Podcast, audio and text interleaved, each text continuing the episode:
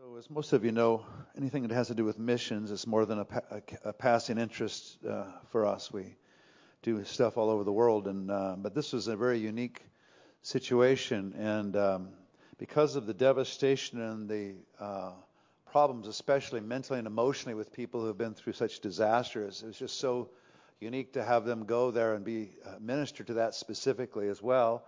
And some of that's coming right out of our Thrive training, which we're doing here uh, and it's been uh, inaugurated by our pastoral team to help people recover from really uh, difficult, tumultuous events and problems on the inside. So no, we're no better to test it out than in a war zone, right? And uh, so it turns out that God heals on the inside just like He does on the outside. And if some of you would like to know more about that, we have plenty to say about that, as many of us have gone through trauma and difficult situations and don't seem to be able to stabilize our right side, get ourselves right side up you know, mentally and emotionally. And so we're very excited about uh, that, the, the ability God's given us to heal on the inside, but also that we can export it now to other places, including war zones and very, very difficult places. So, so it's pretty exciting. And at the same time, uh, there's a lot of sacrifice. We see this family out there, and you know, I have a huge missions background. I spent a lot of time overseas, in and around all the countries of the world, and um, so um, it's nice to see everybody and everything, but they go back home and they have uh, quite a cross to bear, uh, but at the same time, a lot of joy poured out. So, uh, so these guys are heroes, uh, just uh, like we are in our everyday life, doing the same, right? But uh, just a little more exaggerated sometimes within a, in a foreign environment. So, so we're going to have this time afterward. I just encourage you to stay, hang out a little bit, eat a little bit, get to know them, and get more of the vision if you like. All right. It's a nice day today, by the way. It's perfect for us. So, all right. So I want to talk today about the power of visions, dreams, promises, and faith. And um, that's a mouthful right there: visions, dreams, promises, and faith. It turns out all those four things go together, right? And so I'm looking at the Dancheks, and uh, I remember when they received their vision. It's in, interesting to go and do what they're doing. Um, has been altered and changed sometimes. Sometimes you go into something and you're thinking one thing, and then it kind of rearranges and changes and alters, and God shapes vision for our life. Isn't it nice to know that the Lord has visions and dreams for us? When we're saved, sometimes even before God begins to use visions, dreams, and promises to reveal the good works that He has for us to do. As a matter of fact, if you look at Ephesians chapter 2, verses uh, 8 to 10, let's just read those verses. Uh, those verses are very, very powerful uh, uh, for all of us today when we think about this subject uh, because it's something about the, uh, communicates something about the overwhelming grace of God. For it's grace, by grace you've been saved through faith, and this not from yourselves, the gift of God, for not by works, so that no one can boast. For we are God's handiwork. But here's the king key after the salvation part, created in Christ Jesus to do good works, which God prepared in advance for us to do. So even before you're born, there are works God knew you would do that you're prepared in advance to do. Isn't that amazing? And I like this. We're God's handiwork. In other words, He's proud of us. He shapes us. He, he's, he works these visions and dreams in us to go to even far, faraway places like Iraq or, or reach out to the homeless uh, here in our own backyard or whatever. And it's His handiwork. And we're, He prepared these good works for us to walk in, right? And I think even as a church, one of the things that we've been ordained to walk in is take an unusual pass at really trying to help the homeless and feed the weak and uh, do all kinds of uh, benevolence uh, for our region and for our area right here in Orange County, which is one of the reasons why we do what we do. We do it because God prepared me long ago for this uh, time, especially here locally, by all the extra local stuff that I visited and, and saw and all the poverty and brokenness. And I I thought to myself, well, there's two neat things that need to happen. First of all, we need to go do something about it. And second of all, people on this side need to know how difficult, how horrible the situations are. They need to be acquainted with raw poverty and, and pain. You come back thanking God for what you do have, right? And unfortunately, there's been a lot of pain released, more pain than I can remember in our own culture right now. So, uh, so it's it's important that we learn to to minister to that and um, dream about that and be encouraged by that and their promises for us. God uses the stories in the Scripture, commands, promises of Scriptures to encourage us and inform us about our own life, right? And about where we're going and what He wants us to do. Visions and dreams are also part of the language of the Holy Spirit. When we look at Acts uh, chapter 2, verses 17 and 18, and of course, Acts chapter 2 for a church like us is like really, really important, right? But I think this part of that, those verses, Acts 2, uh, 17 and 18, are extremely important uh, also for us because this is where the anointing of the Spirit leads, right? Acts 2, 17, he was, uh, let me get back here. Here we go. In the last days, I will pour out my spirit on all people. We really like that part. But here's another part. Your sons and daughters will prophesy. Your young men will see visions. Your old men will dream dreams. Even on my servants, both men and women, I will pour out my spirit in those days, and they will prophesy. But this dreaming dreams and seeing visions isn't just that you get a vision, you know, in church or in a group, but it has to do with like this a vision was given, a dream was given, something was speaking to them about this area of the world. But also, God speaks to us specifically about our world and about what we should do and what He has for us. And visions and dreams are part of the language of the Holy Spirit. By visions, uh, they can mean open eyed, crazy visions, which sometimes happens to people, but they can mean more in the mind's eye or in the heart. Dreams can be very vivid or faint, but they and often they're very symbolic. You know, one of our dreams for a long time has been that we would uh, be able to, in a very practical way, house people, feed them, all the things. It's, it's a dream of ours. It's something that God's given this house to do. And I'm hoping that we become infectious for the whole community because there's nothing quite like dealing with the weak in the ways that we have. And, uh, and so um, Janice here is part of that uh, vision, of course, and my whole family for years. I want to single out Janice because I want you to be aware of her situation. She got in a horrible accident uh, while she was in Boston, and we need to keep praying for her because between her and a couple of other of our workers, Chuck over there uh, back in the back, and all, of course, 100 workers in the warehouse, uh, and then uh, a new uh, person that we hired on. Actually, I don't see her here this morning. Where are you? Oh, you're in the front row. I'm sorry. sorry. I mean, like you have brilliant red hair, and I can't see you. This is incredible. All right. Anyway, but others that have been called as well, we just so appreciate. Uh, why, why don't you stand up? I don't think people know you very well. Just stand up.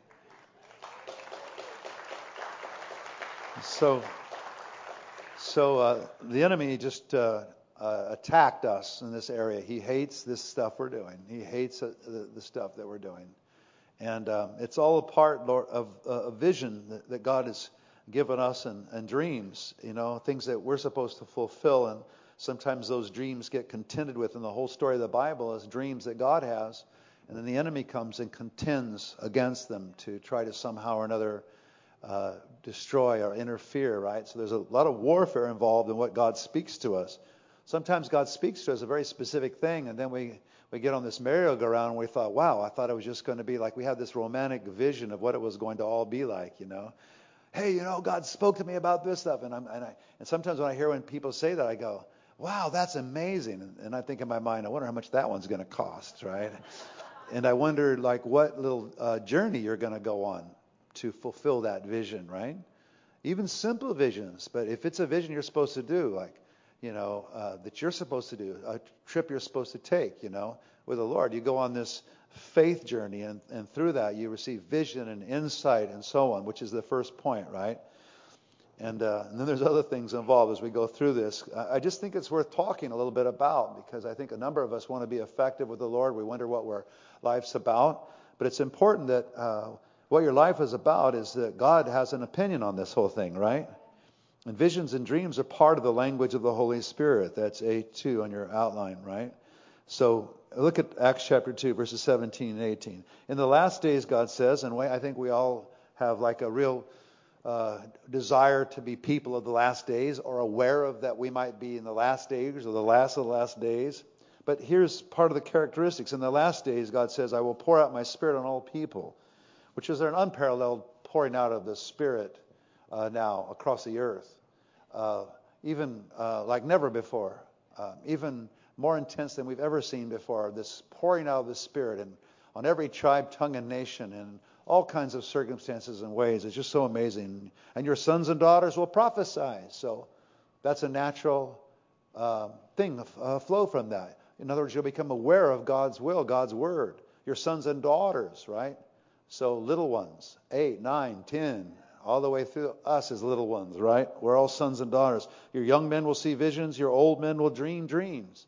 Revelatory ministry is part of this whole thing. That's why we, we spend a lot of time talking about prophecy and revelation, have a whole department, and we're always equipping to hear God's voice better. We're always equipping to hear God's voice because it's part of what happens in the last days. It's part of the pouring out of the Holy Spirit, right? Even on my servants, both men and women, I will pour out my spirit in those days, and they will prophesy. Now, as I say prophesy, the interesting thing is visions and dreams aren't just a word that I get for someone else, but a prophecy may be something God's speaking to you and a vision that you have to walk out your whole life, right? You might be birthing a company. You might be uh, birthing uh, some kind of new uh, idea of, of art or music or some kind of uh, thing involving the poor or the weak, something in, in, the education realm, which we're really working hard on. all of these areas have dreams and uh, visions. Of, their supernatural revelation about it, but and so you sort of have to know kind of which direction and what God wants you to do in that. Now, that's one thing, even for example, with our school that we're working on right now uh, as we speak. I mean, more than ever, as education has been tweaked, and there's been so many things that we've just noticed that are just so absolutely devastating about our educational system. So we as a church have had to enter into that area again. God, what do you want? What's your idea of a good education? What's your good idea of a, a good education? And that's a big deal right now, especially as you move past high school. It's a huge issue. Big issue even for Christian universities. So called Christian universities aren't doing really well with this. So visions and dreams are, are, are, are part of this whole thing. And there's a time, I believe we're in a time right now of receiving uh, a vision in the midst of this devastating thing like never before if ever there was a time for vision, it's now because we're having to reinvent so many things. The way we do a living, we're having to reinvent how we educate our kids, like I, I, mentioned before. And that's been quite a journey. It's taken us all the way through 12th grade, and it's about to take us beyond that, if you can believe that. That's how God is interested in it, right? Uh, I mean it. I am absolutely serious. And so, in that process that we're undergoing, God's teaching, He's reworking us. What? How do we do this now? God, we can't do it this way this way is not exact. What are we? How are we supposed to teach our kids? And so, these uh, prophetic ministry goes into all of these areas of life, right? And that's exactly what it means to be a people who prophesy. They, they see visions and they dream dreams, right? Abraham was shown a vision for his life when he believed it. God credited it to him as righteousness. And uh, I just credit this young family who it took them a while to sort all the signals out of what they were supposed to do, but once they figured it out, they rooted themselves in that area of the world, in Iraq, and that's their vision. But, but all of us have visions that God shows us, not just once and for all visions, but visions that unfold over time. Look at Genesis 15. After this word, the Lord, the word of the Lord came to Abram in a vision. Do not be afraid, Abram. I am your shield, your very great reward. But Abram said, Sovereign Lord, what can you give me since I remain childless? And the one who will inherit my estate is Eliezer of Damascus. And Abram said, You've given me no children, so a servant of my household will be my heir. Then the word of the Lord came to him, This man will not be your heir, but a son who is your own flesh and blood will be your heir. Was shocking because they were rather advanced in years by that time. He took him outside and said, Look up at the sky and count the stars, if indeed you can count them. Then he said to him, So shall your offspring be. Wow. I mean, he's old. He can't imagine how they're going to have a real baby. He even thinks he's going to help God a little bit, you know, with uh, getting one of his wives pregnant, you know, otherwise. But this is the one he wanted to be pregnant as well for a special purpose. Then it says in verse 6 Abram believed the Lord and he credited to him as righteousness. Interesting. So that believing the Lord, he, he was shown vision for his life when he believed it. God credited it to him as righteousness. That's an interesting way to talk about righteousness. Usually we think about good works or things that we measure up or whatever. But, but here's an interesting thing about righteousness accepting what God says about you, what dream or vision he's given you, accepting that, and then riding it like a wild bronco until it settles down Because a lot of vision and dreams are like that. It's not for the light-hearted because God wants more for you, not less. We always sell ourselves short. He always has a bigger view, a broader view of what he wants, right? We think we know it, and then just when we think we've got it comfortable and right in hand, God makes it totally uncomfortable and out of hand. Most dreams and visions that are bona fide dreams and visions are a little bit beyond you and a little bit out of hand. And I'll tell you what, around here we've been experiencing plenty of them.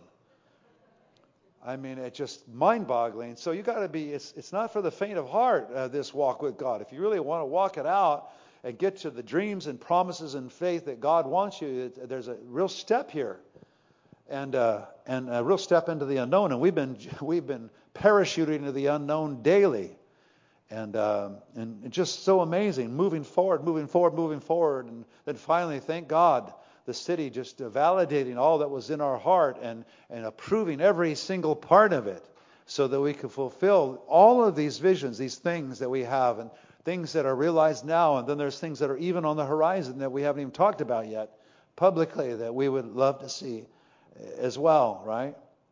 So when we, we believe these visions, God credits to us as righteousness. He takes us on faith journeys and assignments to fulfill the visions and promises He has for our lives. Here's a problem, though slowness of heart can cause you to miss or delay the plans that God has for you. Because these plans and visions and dreams, they're not always easy. No, I think we got a case in, uh, in, in mind right here. I mean, just going to Iraq, I can't imagine what that's like and living like that. And they're not exactly living like safe. They never have. They live in this crazy, tumultuous environment, but I think about them, then I think, you know, and, and even when they went, you know, how tumultuous it was with all the warfare and everything that was going on. But I'm looking at our own life here. I think things have become a little tumultuous, don't you? right in our backyard. You don't have to very go very far without lots of craziness, right? And things aren't as peaceable as they used to be. But in this environment, I, I, one of the reasons I wanted to preach about this is this is the time now more than ever for visions, dreams, for things to happen. We always think of promises and dreams coming to us in a nice, calm, beautiful environment, you know, you know, with a drink and an oasis, you know, kind of thing, and then it unfolds, and then the angels clap their hands.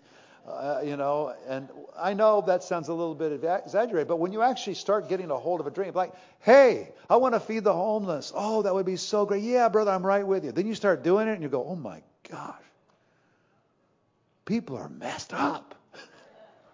Yeah, why do you think they're not eating or homeless? But no, no, no, no, no. I mean, they are really messed up. I said, yeah, the enemy hates their guts and wants to destroy them with drugs and everything else, you know. And, and that's the funny thing because here we are in this suburban environment, right? And we're talking about the homeless, you know. And I think uh, when you first start in that area, it's so romantic, it's so good and so noble. Oh, but there's lots of things in that vision that maybe you've never encountered, and we certainly hadn't encountered or believed. And, and as we get deeper into it, we, we realize these plans that God has for us are, are, are fairly dramatic and, and, and, and also costly. And, and also, if you want to be, a, and, and you know, God loves these kind of plans. Iraq seems such a faraway, difficult place, but our world is getting more dangerous by the minute right where we're living. So it's like all over the world, right? And if you haven't figured that out yet, it, it, it's not going to get any easier. Maybe it'll get easier when the church gets our bearings and we stop, start thinking in a way that God wants us to think and start taking territory in faith at the level of not just the elections, as important as that is, but what about all the ground level stuff that's going on? What about the, peop, the, the people have lost their jobs and their homes and the drug addiction and, and, and the violence and all the rest of it and the education of our kids and all the rest. This is a time, if ever God gave visions and dreams, it's right now, right? But I said, and look at point C slowness of heart can cause you to miss or delay the plans God has for you. Look at Hebrews chapter 6, verses 10 to 12.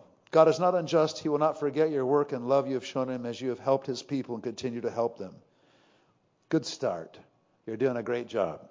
But we want you, each of you, to show this same diligence to the very end. To the very end. So as we step into new areas, new areas maybe of righteousness, areas of pursuing God that cost something are difficult, right? And we live in a very difficult world, you know. He's after this very end part. We want each of you to show its same diligence to the very end so that what you hope for may be fully realized. That word right there is very powerful. Say, we want each of you to show the same diligence to the very end so that what you hope for, what you envision, may be fully realized. So diligence is going to be a part of this. Slowness of heart, sluggishness, getting started with something and then dropping out in the middle of it is very easy to do, especially in a day like this. We have such romantic notions of what we want the world to be like. Could I just say something to you about the political part, right? What we would like to see. This is going to cost you severely. If we want to see the right political vision, throw stones and throw things around and throw the, the, the, the names around and this and that and and put on your sleeve the great belief that you have about whatever. But in the end, it comes down to ground level encountering people with Jesus and also fighting for you what you know is right at the ground level of our life, where we live, where I work, where I go to school, how I go to school, what I envision schools like, or what I envision works like, what, what is that I can do and I cannot do. How many of you know that this time is not for the faint of heart and for a godly heart, uh, for a godly vision to exist and come out of today's milieu is not easy, right? We do not want you to become lazy. I think we had a time where we could be lazy. A lot of things were done for us. A lot of good things are happening. But nothing can be taken for granted anymore about our lifestyle. Not one thing. That's the difference between maybe just a couple of years ago and now. Not one thing. An interesting word, lazy. You can't step back. You can't just pretend, right? In every area of our life. If there ever was a time for evangelism and salvation and signs and wonders, it's now. The world needs a demonstration of Jesus Christ. If there ever was an opportunity to have wisdom in the way we deal with the poor and the weak and the addicted, it's now. It's now. This is our time, right? And we've had it so good for so long, it's easy for this word. Because I think lazy is maybe too hard a word in some ways, but in other ways, we're on line now in a way that I think we've never been. But to imitate those who th- faith and patience inherit what has been promised. So when you have a vision that you want to change the world with, it's going to take faith and diligence and patience to see the same the thing through. And that's what I'm beginning to learn about every area that we've been moving into. It just takes faith and diligence. You just got to keep plowing the ground, keep getting revelation. You don't live by bread alone, but new revelation because we're going territory in education, we're going to territory with the weak and the poor, we're going to a territory of healing and manifestations and jobs and ways to make a living that we've never been down before. And it's going to take amazing perseverance and it's going to make and take uh, alert, alert hearts Slowness of heart can make you miss or delay the plans God has for you. God wants your heart. There's, there's a time when we have to pay attention. I, I think this is not a time that we can sort of step back into as, as much as we'd like it, the way the things were. The good old days are over in so many, many ways, and I don't like it. I don't understand exactly what's happening. You know, I suspect there's a return of Jesus somewhere in there. But in the meantime, I don't know when he's coming back. And in the meantime, he told me to be prepared. He told me to be diligent. He told me to work. And not just to ignore and hope the whole thing goes away someday. We're very much a part of these end time days. Hope deferred, the Bible says, and that's Proverbs 13:12, makes a soul sick, but a longing fulfilled is a tree of life. Some of us have had our hopes deferred, and it makes your soul sick, but longing fulfilled. We may have to fight for it, this longing. We may have to hear God's voice in it. We may have to move through visions, dreams, promises, and faith. We may have to apprehend it in the invisible world before we can grab it in the visible world. And many of us are in that space. When God gives vision, it releases, this is D on your outline, releases joy and holiness into a person's life.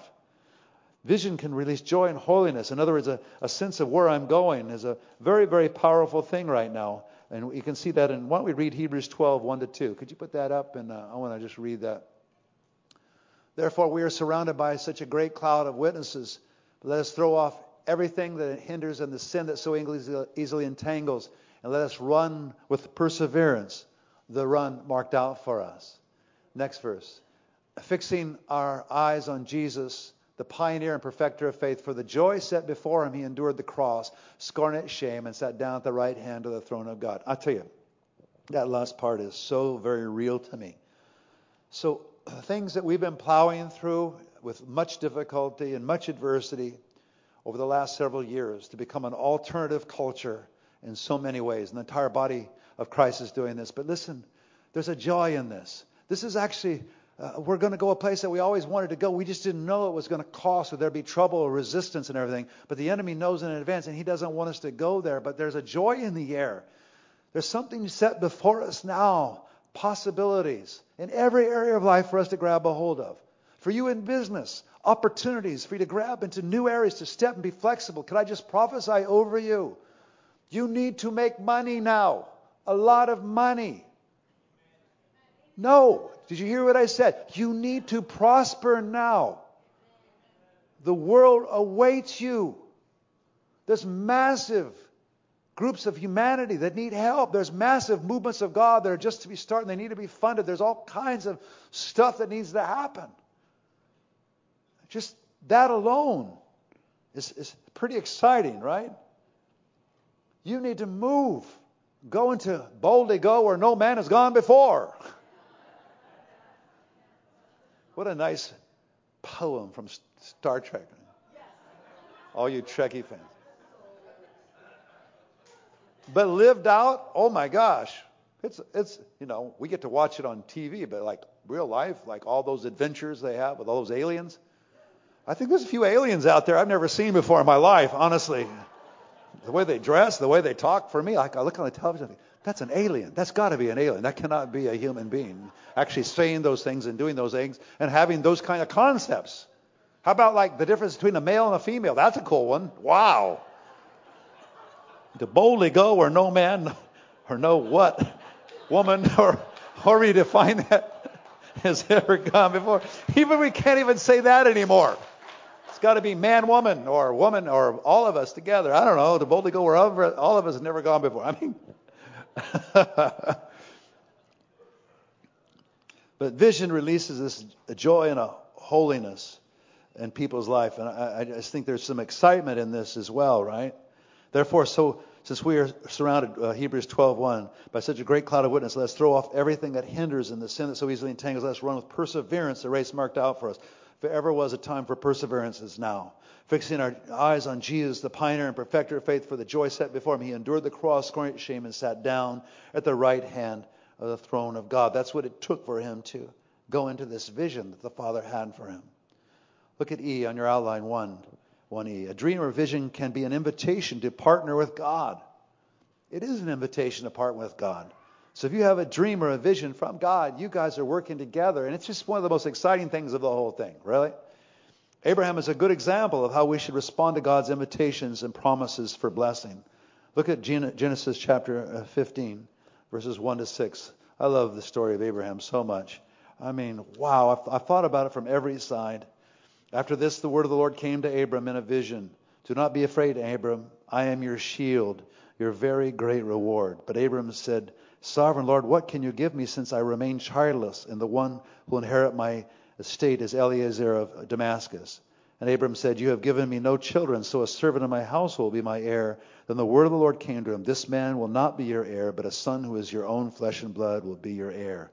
He took him outside and said, Look up at the sky and count the stars, if indeed you can count them. Then he said to him, So shall your offspring be.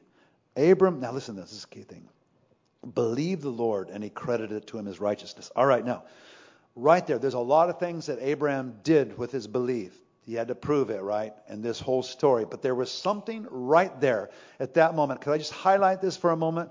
Somehow or another, God gave him a vision. God gave him a promise. And something popped on the inside of him. Something snapped. The Bible calls it faith. It's something that God sees in the heart of everyone. he sees it, this belief, this trust, this something was born, something that's living and active, and, it, and it's so powerful. It's like a nuclear explosion that happened but hasn't quite reached you yet. It's, it, it touches you on the inside, and then it works its way out into your life. But he had the essence, the divine spark. He got it. He saw it. He believed it. And from the inside, he began to walk that thing out. So many things are like that. Businesses and all kinds of things that we do. A spark that begins to walk its way. We begin to walk it out, right? And that's what happened with Abraham. He, he had that on the inside. He, when, when he said, Look up at the sky and count the stars, so shall your offspring. Abraham didn't say, Oh, come on, man. He, somehow or another, he got it. He got a hold of it. And God speaks lots of things like that. And when you, when, you, when you get it on the inside, when it clicks, the seed's born, and then it begins to grow up into a real life thing. I've been through this a number of times, and I'm going to be a number of other things that we're going to be going through because our world is changing, and so is the church changing. So we need to have new dreams and new visions, new opportunities. We need to do things in different ways. We need to see things differently and see what the potential is for God for us. And He's going to challenge us to do things that we've never done before. And He's going to have us step out, and it's going to scare the heck out of us. It's going to terrify us. I mean, half the stuff we've been doing lately have absolutely been more than a little scary for me. It's not business as usual. Taking all these risks and stepping out there and doing all these things I've never done before. I mean, things I've done before, I'm going to go now. I'm going to go do again, like a school, and now through high school, and now on up. Who knows where this all goes? God wants everything, everything under His dominion. He's going to use us to do it. Every country, every nation, every refugee camp, every part of society, whether it's in the marketplace or in businesses, we're all on. And this is a great challenge for today, but also the great dream, right? Just that dreams, promises, and stuff are costly. At the same time, they are beautiful. So don't let the cost of it ever dampen the beauty of it. Sometimes that happens to me, and I have to go, whoa, whoa, whoa, no, no, no, no, no, no, no. No, this is actually a really beautiful thing. Every time we clean up a mess or have a problem or get faced with something, you know, no, wait a minute, wait a minute. Yes, this is momentary. I call it MLA, light affliction, but look at the beauty of this thing. Look at the beauty of that. Look at that beauty of that. And I hope God speaks to all of us in your own way. Look at the beauty of this new business I'm starting. Look at the beauty of this new family that's happening where God, look at the beauty of this healing God's giving me or using me through. Look at the beauty, you know, all of that. Oh, man. Abraham saw it. He saw it. Right in that word, he saw it. That means he saw it. He didn't just see it in his mind, he got it. He said, I believe. I believe. He got it on the inside and the outside. He believed the Lord and he credited to him as righteous. So all of this stuff starts on the inside of us where God's a specialist at, right? He's a specialist on the inside of us, working all this stuff out from the outside. It's just important to know that never underestimate what you believe or what you're thinking on the inside because from that space come the miracles and the dreams and the businesses and the houses and whatever else that comes from in here. And it's all God given. It's the touch of God on the inside of a person that changes everything. And that's where we have the advantage as the people people of God. We got a supernatural daddy in heaven who loves to touch and give new ideas, a creative Holy Spirit that's always blowing over us, always causing new ideas and thoughts. So now's the time where we take those thoughts and we start surfing them. It might have always been a vision to surf, but now we got to go surf. Get your board, get out there. Whoa, man. When I first tried this, there was like five foot waves, no problem. But now there's 40 footers. Yeah, that's what it's like now. Go. Oh, wow. Number Roman number two, cultivating the field of dreams, visions, and answered prayers. God's visions grow in the soil of being other centered. Did you know that? They really grow well. There's lots of manure in the soil. When your vision, however it is, can connect to be a blessing to other people, right? Directly or indirectly. You business people that have been saying, man, if God would just give me this much of money, I'd do that, I would do this. Well, he may make it really hard for a while. It may be difficult, but that joy, and then finally, when you get to that money, that amount of prosperity, then what are you going to do with that? Your whole vision along the way is, well, if God, you do this for me, I'm going to do that for you. But you know one thing about it is, we think so linearly. Like, I'm going to do that for you, and it's going to be all good and go back. No, no, no. It's like a circular thing. You sow, and He gives you more. You sow, and He gives you more. You sow, and He gives you more. Right? It's an amazing thing because visions grow in the soil of being other centered. So when you continue to be other centered in the vision for your business or your job or where you're at, wherever you're working, whatever you're doing, other centered. Why am I in this job? And you look around, you see the other pagans or people that don't know the Lord Jesus, and, and you're just a witness. Why am I in this job? Oh man, there's an opportunity. I'm learning something that I'm going to apply later, and I think I could do this and this and this. But always, where does this take me? See, that's where vision comes from, other centered. When you think of your life like that, then God freely gives, freely blesses. It's just that when we get introspective and we get tight, and that's when we die. We are born to grow and to be an extension and expansion of God's vision on the earth in every area. I tell you, and this is a great opportunity that we have today. Every area. Because every area of our lives is being challenged. Every area. Where we live, everything. Education, business, everything's being challenged. So, being other centered and all of that is the key where we'll get the vision. And we'll get a vision. And God's not a spoil sport. When you care for others, when you give, it'll be given to you. Good measure, pressed down, shaken together. When you make your life like that and say, okay, I'm going to do this, this, but I wanted to do this, this, and this, when you get that attitude in mind, that's where we're at right now. That's where you cultivate the field of dreams, visions, and answered prayers. And God's going to take you guys some crazy places with those visions and dreams especially when they're other centered. A lifestyle of problem solving for others causes visions and promises to grow in our own lives, right? Wow. Jesus is our greatest example, and we have all these lessons of visions, dreams from, from other people in the scriptures. We've been talking about Joseph a little bit lately. He's one of the greatest examples of all, right? I mean, look at the progress of his life, right? And he, he gets the worst hand dealt to him possible, but the way he progresses, the way he grows, and the way the kingdom comes in the midst of this. And it's such a great picture. I love talking about Joseph so much because I think we are a Joseph people.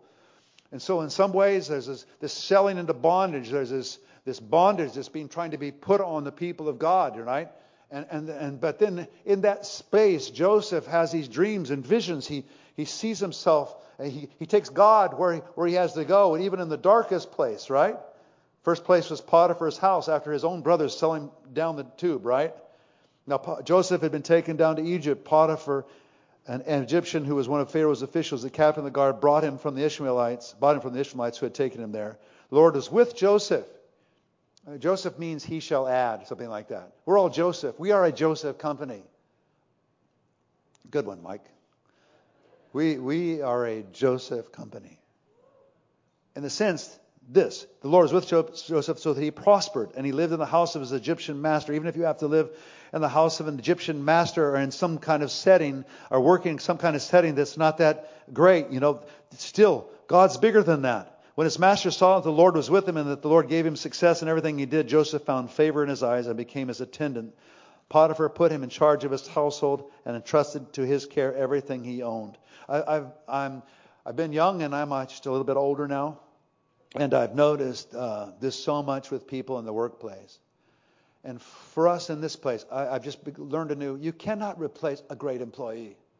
A great employee is like gold in so many ways. It takes pressure off, pain off, it makes you money. Oh my gosh.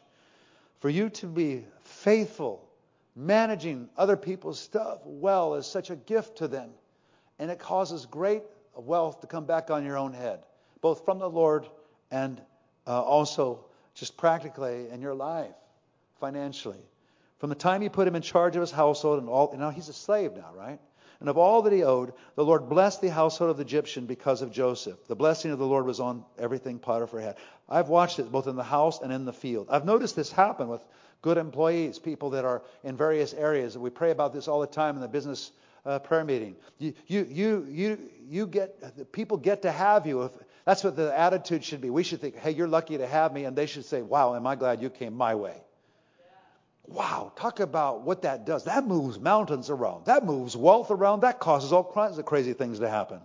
So Potiphar left everything he had in Joseph's care with Joseph in charge. He did not concern himself with anything except the food that he ate. Now, we talked about this a little bit in the last uh, few sermons and, and stuff, but it's such a wonderful example of where God wants to take us, right? And then he gets thrown in prison because he gets tangled up in some intrigue. And you know the story, and he gets thrown in prison. But guess what? Even there, Joseph's master took him and put him in prison, the place where the king's prisoners were confined, verse 20 of 39. But while Joseph was there in prison, the Lord was with him. He, grant, he showed him kindness and granted him favor in the eyes of the prison warden.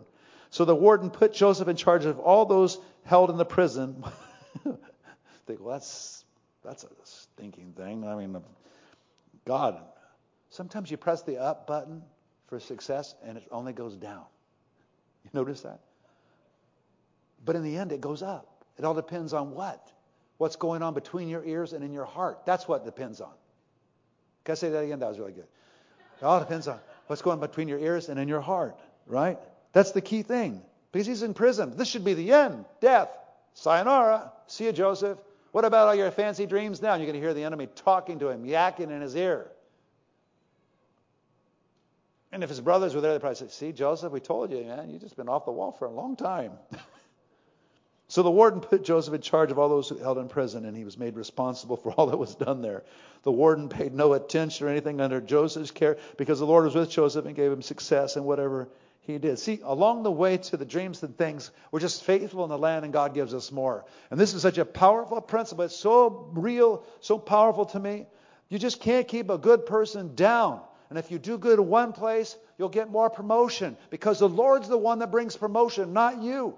You do good. You be faithful in the land, and God will give you more and more and more. And so, even if you get thrown in the dungeon, it doesn't look like a great promotion to me, but gosh, now I'm the head of the prisoners. How exciting. It doesn't play very well to his brothers or his family. You're what? Well, I'm in the dungeon, but you know, I'm in charge of the place. So who cares? I'll tell you who cares. God cares. Because you get promoted in a place like that, you're going to get promoted somewhere else and find out, you know the story. What happens then? He ends up before Pharaoh because he has this penchant for governing well, but also interpreting dreams. See, that's what makes us different. You never know. We have these mundane gifts, things that don't look too exciting. Then we have these other things like interpreting dreams, words of knowledge, words of wisdom. That's why we talk a lot about prophecy around here. We do it. We train, listen, because these things, revelation, how do people get wealth anyway? They get a revelation, they get an insight. Hey, why don't I try this or if I do that? And it's thousands of little decisions and revelatory decisions along the way that make and bring wealth, right? You can step into a mess or you can step into grace. You can go into a new area or not, right? So this Genesis 41 is powerful because Joe, he goes, he goes, he ends up in prison, but because he does well in prison, so you know the story. We told that last week. He there's a, a dream, and and and uh, and the the king of Egypt's upset about it, and and the guy that was next to the king remembered this guy in prison and brings him forward. And then he comes forward and he interprets the king's dream. And before he knows it, this guy's in charge of all of Egypt, the entire world eventually, because he's put in pro, uh, uh, charge of making them survive this thing. But it not only him, but it reaches all the way back, not only his not only Egypt, but it reaches all the way back to his own household in Israel. And the thing comes full circle. Wow! I wonder how many things are going to come full circle. You were thrown into a position, you were thrown out of a job or into a position or into a location or a place, and you don't know what you're going to do now because the stream dried up. But wonder if God took that thing, took that vision, took that opportunity, took that and spoke to you about it and redid it. God does this all the time. What we think is bad news is often good news because you can't keep a person like us down because all things work together for our good, for them to love the Lord, and called according to our purpose. So the important part is when you go to the dungeon, don't get depressed and shrivel up like a raisin and feel sorry for yourself.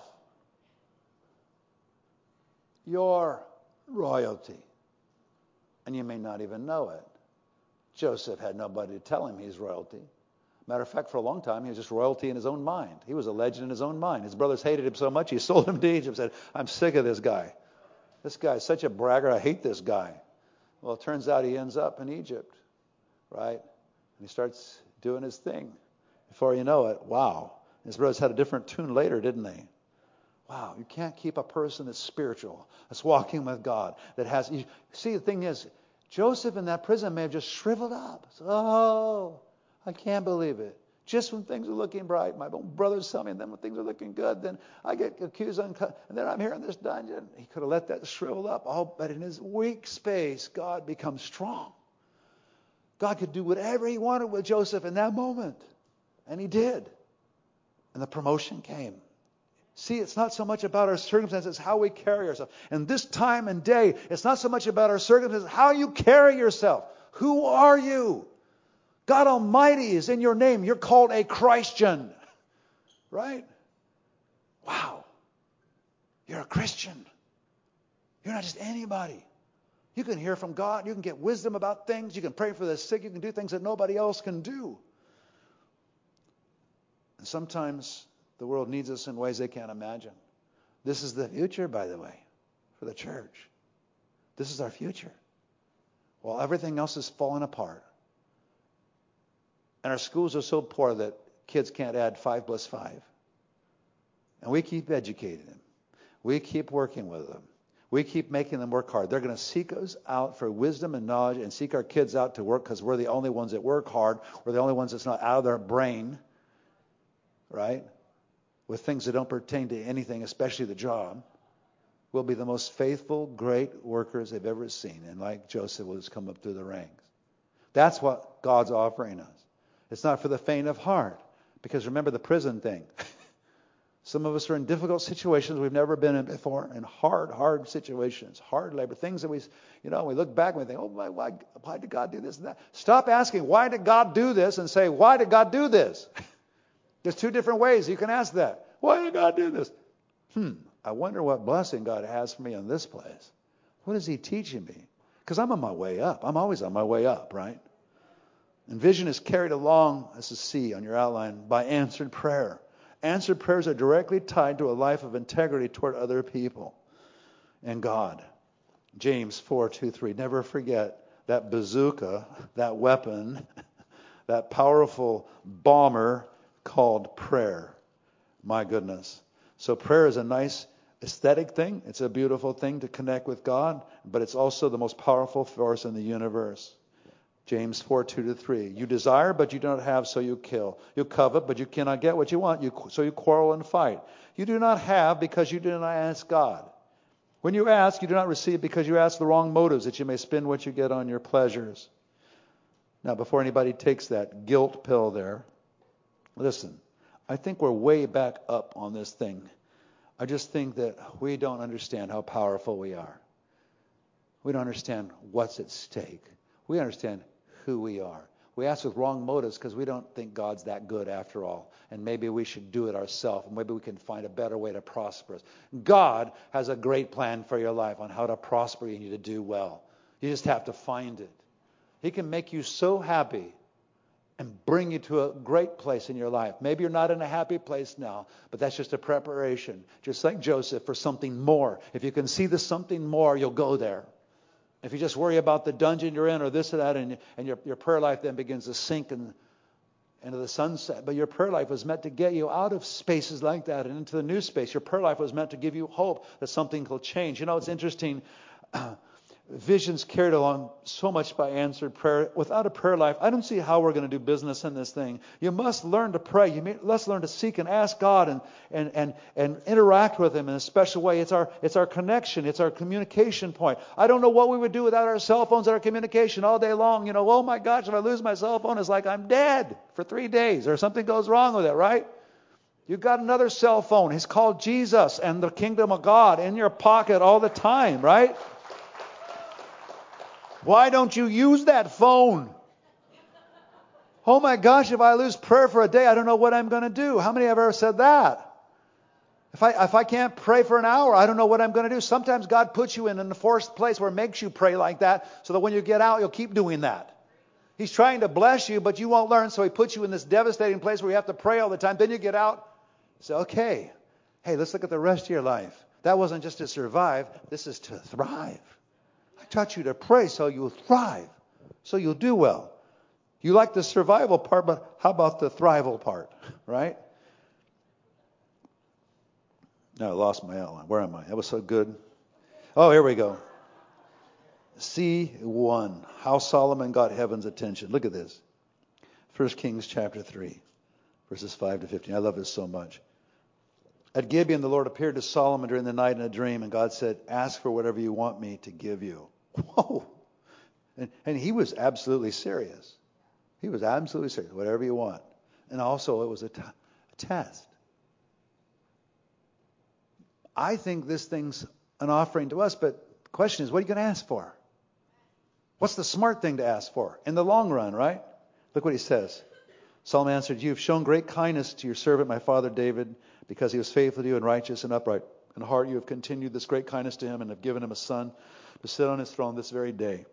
Now, Lord my God, you have made your servant king in place of my father David, but I'm only a little child and do not know how to carry out my duties. Your servant is here among the people you have chosen, a great people, too numerous to count or number. So give your heart, a, your servant, a discerning heart to govern your people and to distinguish between right and wrong. For who is able to govern this great people of yours? The Lord was pleased that Solomon had asked for this. So God said to him, Since you have not asked for this, and not for long life or wealth for yourselves, nor have asked for the death of your enemies, but for discernment and administering justice. Wait a minute. Wow. How meaningful that is today. And I know we wouldn't admit it out loud. The death of your enemies, some of us are at that place. We get so angry. Just die. Maybe I'm just the only one. I'm relieving, just releasing some really dirty laundry here. I don't know. God, oh, we do it say it nice. Would you just move that person out of the way? What's he going to do then? Well, he won't have an income. He'll be completely humiliated and demoralized. I'm okay with that. Right? uh, so can you tell? So this is. Uh, I don't mean to step on too many toes, but I mean to step on some toes here because uh, since you've asked for this, and not for long life or wealth for yourself, nor have asked for the death of your enemies. that one just caught me. I didn't know. But for discernment and administering justice. What do I do in my own world? How do I administer justice in my own world? Right? And if you walk in obedience, let's see, where am I? I lost that. No, wait, I got to go back. I got too far ahead of myself. Justice. I will do what you have asked. I will give you a wise and discerning heart, so there will never have been anyone like you, nor will there ever be. Wow. Moreover, I will give you what you have not asked for, both wealth and honor. Wow so that in your lifetime you will have no equal among kings.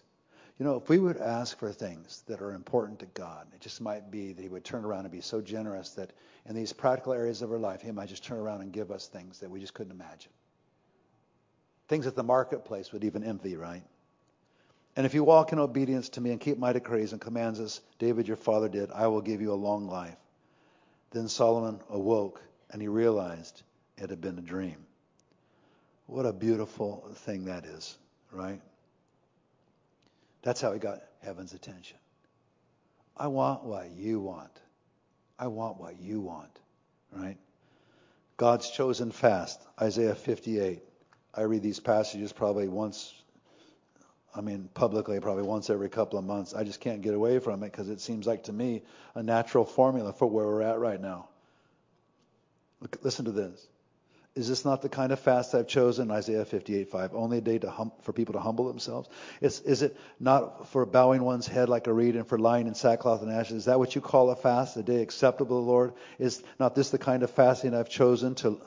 He says, now this is the kind of fasting I'm after.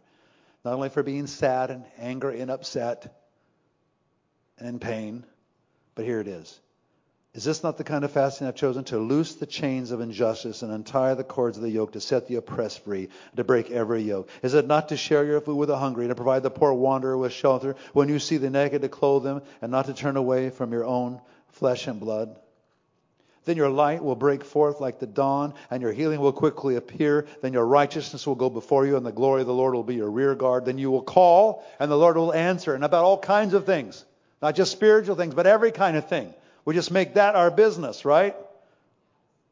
We don't have to have a mercy where else. We get to have a mercy where else. It's one of the greatest privileges on the planet. It's anything, or have your own mercy house, whatever it is. You get to do this because this is what happens. Then you will call and the Lord will answer. You'll cry for help and He'll say, you know, here I am about that thing, this thing, that practical thing, that person that's not buying, that person that's stealing from me, that person, whatever.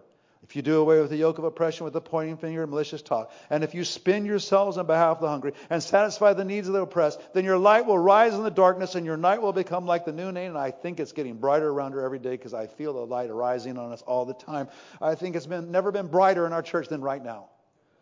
I mean it. It's bright. It's a pleasure. It's just the Lord will guide you always. He'll satisfy your needs in a sun-scorched land. How about that? And will strengthen your frame. You'll be like a well-watered garden, like a spring whose waters never fail. Your people will rebuild the ancient ruins, and you'll raise up the age-old foundations. You'll be called repairer of broken walls, restorer of streets with dwellings, because we've got the blueprint for what makes life go around. And if we'll take our into our consideration the week, God will help us with the other stuff as well. It's just important as a priority with us, right?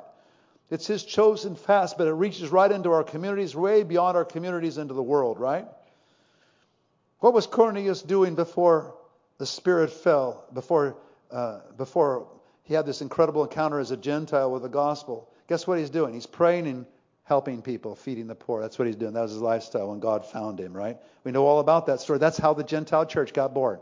God find a Gentile, and he's praying all the time and helping the poor. God says, You know, I like that. I think I'll start with him. Where will he start in here? I think I'll start with him. I think I'll start with him. Why? Because he does the stuff I like. He does the stuff I like. He's got this heart. I just let him do that over there, right? Oh my goodness, what a powerful thing this all is. Cornelius, the Gentile that God uses to open up the whole world to the Gentiles, is just doing these simple things of prayer and sacrifice. Here's a sacrifice.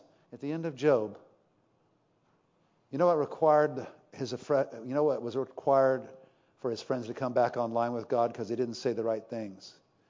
God's watching over them. He says, you know, Job had to come and pray for them, even though they had mistreated him and told the wrong things. He did the sacrificial thing, and as he did that, he released them and himself into unbelievable prosperity. And it's after that time that he received double for what, is, what he had received before. You see, the seed sowing, answered prayer. We live to give and give to live. And then you see at the very bottom here, patience and vision. Visions, dreams, and promises are invitations, but faith is required to bring them to fruition. Patience is another word for faith. Did you know that? Matter of fact, Hebrews chapter 10, verses 35 to 39. I love these verses so much because I think this is a day for patience, but it's patiently doing the right things. So don't throw away your confidence. It'll be richly rewarded. You need to persevere so that when you've done the will of God, what's the will of God? All these things I'm talking about praying, taking care of the weak, the poor, being a light, a witness, being a champion of justice and truth. So don't throw away your confidence. It'll be richly rewarded. You need to persevere so that when you've done the will of God, whatever that is, you will receive what He's promised. For in just a little while he who is coming will come and will not delay. But my righteous one will live by faith, and I, t- I will take no pleasure in the one who shrinks back. But we do not shrink back. We do not belong to those who shrink back and are destroyed, but to those who have uh, faith and are saved. Wow. What a word. What a word to us today. See, under three there. God tests us with visions and promises. In the end, we receive our hopes and dreams and are changed by the process. Abraham sacrificing Isaac literally. How about that? for an alteration. And God says, You know what? You didn't withhold your only son. This is what I'm going to do for you. He became Abraham, the father of many, the father of nations. And so on and so forth. We see this all, all through the scriptures, right? What was going through Abraham's mind at this time where he thought he was doing the worst sacrifice, the worst thing he could possibly do? God gave him a son, it was the dream, and he was willing to kill that dream just because God told him to do, but God just took that. And by faith, Abraham, when God tested him, offered Isaac as a sacrifice. He would embrace the promises of about to sacrifice his one and only son, even though God had said to him, It is through Isaac that your offspring will be reckoned. Abraham reasoned that God could even raise the dead, and so, in a manner of speaking, he did receive Isaac back from death. So he's thinking, if I kill this kid, this promise is so real, it's just going to come back to life again. You just cannot lose by sacrificing, doing God's things, way, God's ways, moving that way. Some of us think, well, what good is it for me to keep doing things God's way. The only thing you lost in the process was your vision and your faith because when you sow good seed, it will bear a good harvest. You just got to believe on the inside. Two things are required that you sow the important seed, sacrificial seed that God wants you to. And the second thing is that you believe that God's a God of the living, that God doesn't lie, that God has things better for you, not worse, that God always, always on the up for you, always in the blessing place for you. In short, He's on your side. There at the bottom of the page. There comes a time when a promise is made certain. And we see that in Genesis chapter 22 with Abraham, right? The promise made certain. I just want to say that because these promises and things we're talking about, they're sacrificial, but sometimes in the sacrificial place, in the obedience phase, in the sowing phase, sometimes it's hard to see the end, but they always come to pass. I think the more you go through, the more you live in a kingdom way and you see God's blessing, the more encouraged you get. And you should get bigger and stronger, even when the challenges become worse. Bigger and stronger doesn't necessarily mean you have less troubles, it might mean more troubles. But you always get through on the other side, and through that side, you get more promotion, not less. If you could look at our problems sometimes the way to get promoted, we'd be in a different place. Oh Lord, thank you for this trial and trouble because I'm going to get promoted into this. I'm going to get a hold of this. And you know what? One of the reasons why you'll get promoted is because the whole rest of the world has no answers. They're clouding the thing more and more. They have no tangible answers because they're working for the devil and he clouds their minds and confuses them. When they think they know what they're doing, they don't. But we have clear minds, clear thoughts. The world should be looking for people like us. But we've got to be people of faith, willing to stand up and serve willing to be humble when we need to, let God promote us. If we'll be that kind of Joseph company, I am telling you, the future is incredibly bright for us. And the things that we put in our church in motion now, I'm so excited about because I know where these things lead. And all these new things that we've had to put in place, I know where they lead. God likes our kids to be holy and righteous and know the truth and not be tainted by crazy doctrine and weird things. God likes us to do that. So if we have to suffer and pay for it and, and, and redo our entire facilities for them, so be it. If we have to take part of our facilities and, and make it a gigantic place where we sell things, but at the same time we feed and help and restore poverty and give people jobs and opportunity, then so be it. And there's so many things. There's always this side to our dreams and our visions. There's the dark side where we're sacrificing and, and, and, laying, and, and doing things that maybe are uncomfortable. Well, on the other side of it is always grace and mercy and vision and beauty. So we can't mistake the pain we go through when we sacrifice for people. It's just momentary MLA, momentary light affliction, because there's grace on the other side. But other people live, and they're living according to their own life in their own way, trying to solve problems, and they're just causing more and more pain and sorrow for themselves. And we know it. So here's another thing. We just got to be activated in the kingdom. Not throwing stones at everybody and look how ugly and bad that is and how horrible you are. I'm tired of saying how horrible things are. I just want to see what God has for our world, right?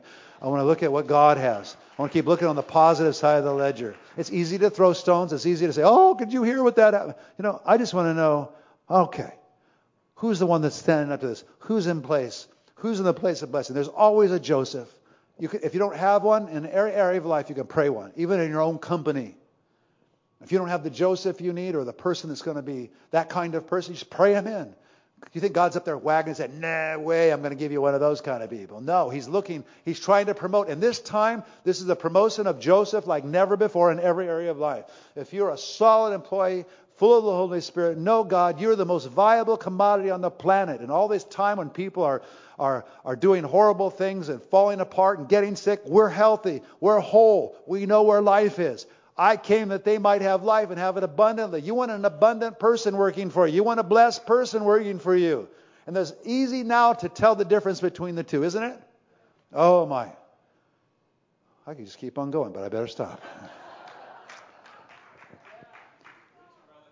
Amen. Why don't we all stand up?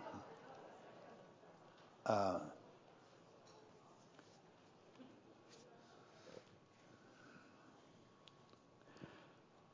So I'd like the worship team to come up and. Um, so when we have people come up, and you could come up, some of your ministry team come up. I'd like you to come up to pray for people today, and um, just come up here if you're on the ministry team. And um, so if you're new or not aware of that, we have people that come and they have little badges on, uh, and they'll pray for you. Where two or three gather together in prayer, there I am in their midst, and there's this prayer of agreement that is so powerful in a person's life. And um, and I just think that we have an opportunity because of who we are. Our prayers make a difference. And so I think that um, could I just speak to a number of you who, uh, and this isn't the only kind of person you're, where you're weak or where you're having a problem, maybe in something I don't say right now. But let's just say that a lot of us are in uh, difficult circumstances. We're in uh, situations that are hard for us. We're having to make, get wisdom for decisions that we need to make. We're trying to figure out where we're supposed to live. We're having difficulty uh, navigating uh, just basic things. And it's been that way for some time. But let's just ask the Lord as we pray for one another. And I'm just going to pray a general prayer, but I'm going to ask the Lord to do begin the seed change on the inside of faith and encouragement to lift our heads up now. And then as you pray here, it's so important. If prayer is just an exercise and we just do it so we can be super spiritual, boy, what a bummer. But if prayer changes things, if I could just come with a humble saint and just have two or three gather together in prayer over something, it could change like that because of the King of Kings. Yes, it's humble. And spend a little time here, maybe something you're not used to or comfortable, but even if you're standing by yourself in the corner and just giving your problems and, to the Lord and just remembering who you are as part of this great Joseph company that we are, I just encourage you especially if you've been really discouraged and overwhelmed, do it. You can do it from your seat, but do it in light of this message. All things are working together for good. For the love the Lord and call according to his purpose. And we need to do is just do what the Bible says about his purpose and respond to him. And one of the best things you can do is just simply, God, I don't know what to do, but my eyes are on you. I'm asking here for wisdom. I'm asking for change. All right? So if you would like to receive prayer today, just come up to the front. We'll pray for you. We're going to ask God to help you? We're just going to worship and you can pray right from your seat or whatever, but I Lord, I want to ask you that today would be a day of change. As we perceive our situations, Lord, I pray you'd raise up Josephs and Josephines all over this church in various parts of life, places where you put us to have victory happen. And I pray, God, just with a simple prayer uttered here today, you would hear from heaven and heal bodies, change circumstances. This hour, this day, because of who you are, Jesus.